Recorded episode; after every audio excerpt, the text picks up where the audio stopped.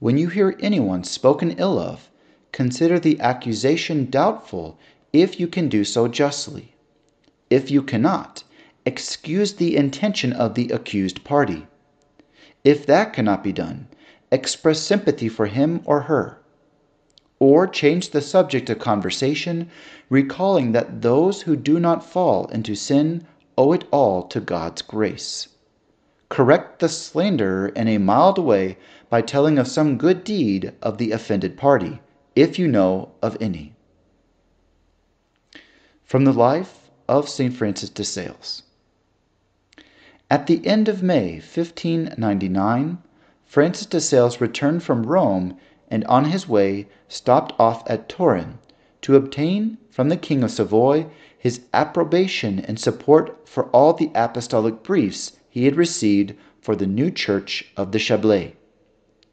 On the 1st of June he arrived safely in Annecy and everything was in order. The good Bishop de Granier was exceedingly happy and was not able to express sufficiently his tender love for his coadjutor.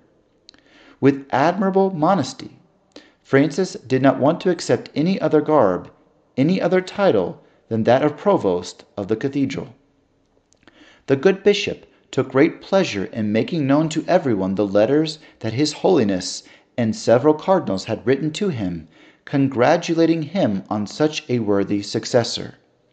For this reason, he had his chaplain, Canon Hilary Favier, distribute several copies of these letters, telling him in a prophetic vein, Take care to remember all that concerns my son and coadjutor Francis de Sales, seeing that one day you will have him to make a report about him. This was to come true. That chaplain was the first of the witnesses in the process for the beatification of our saint.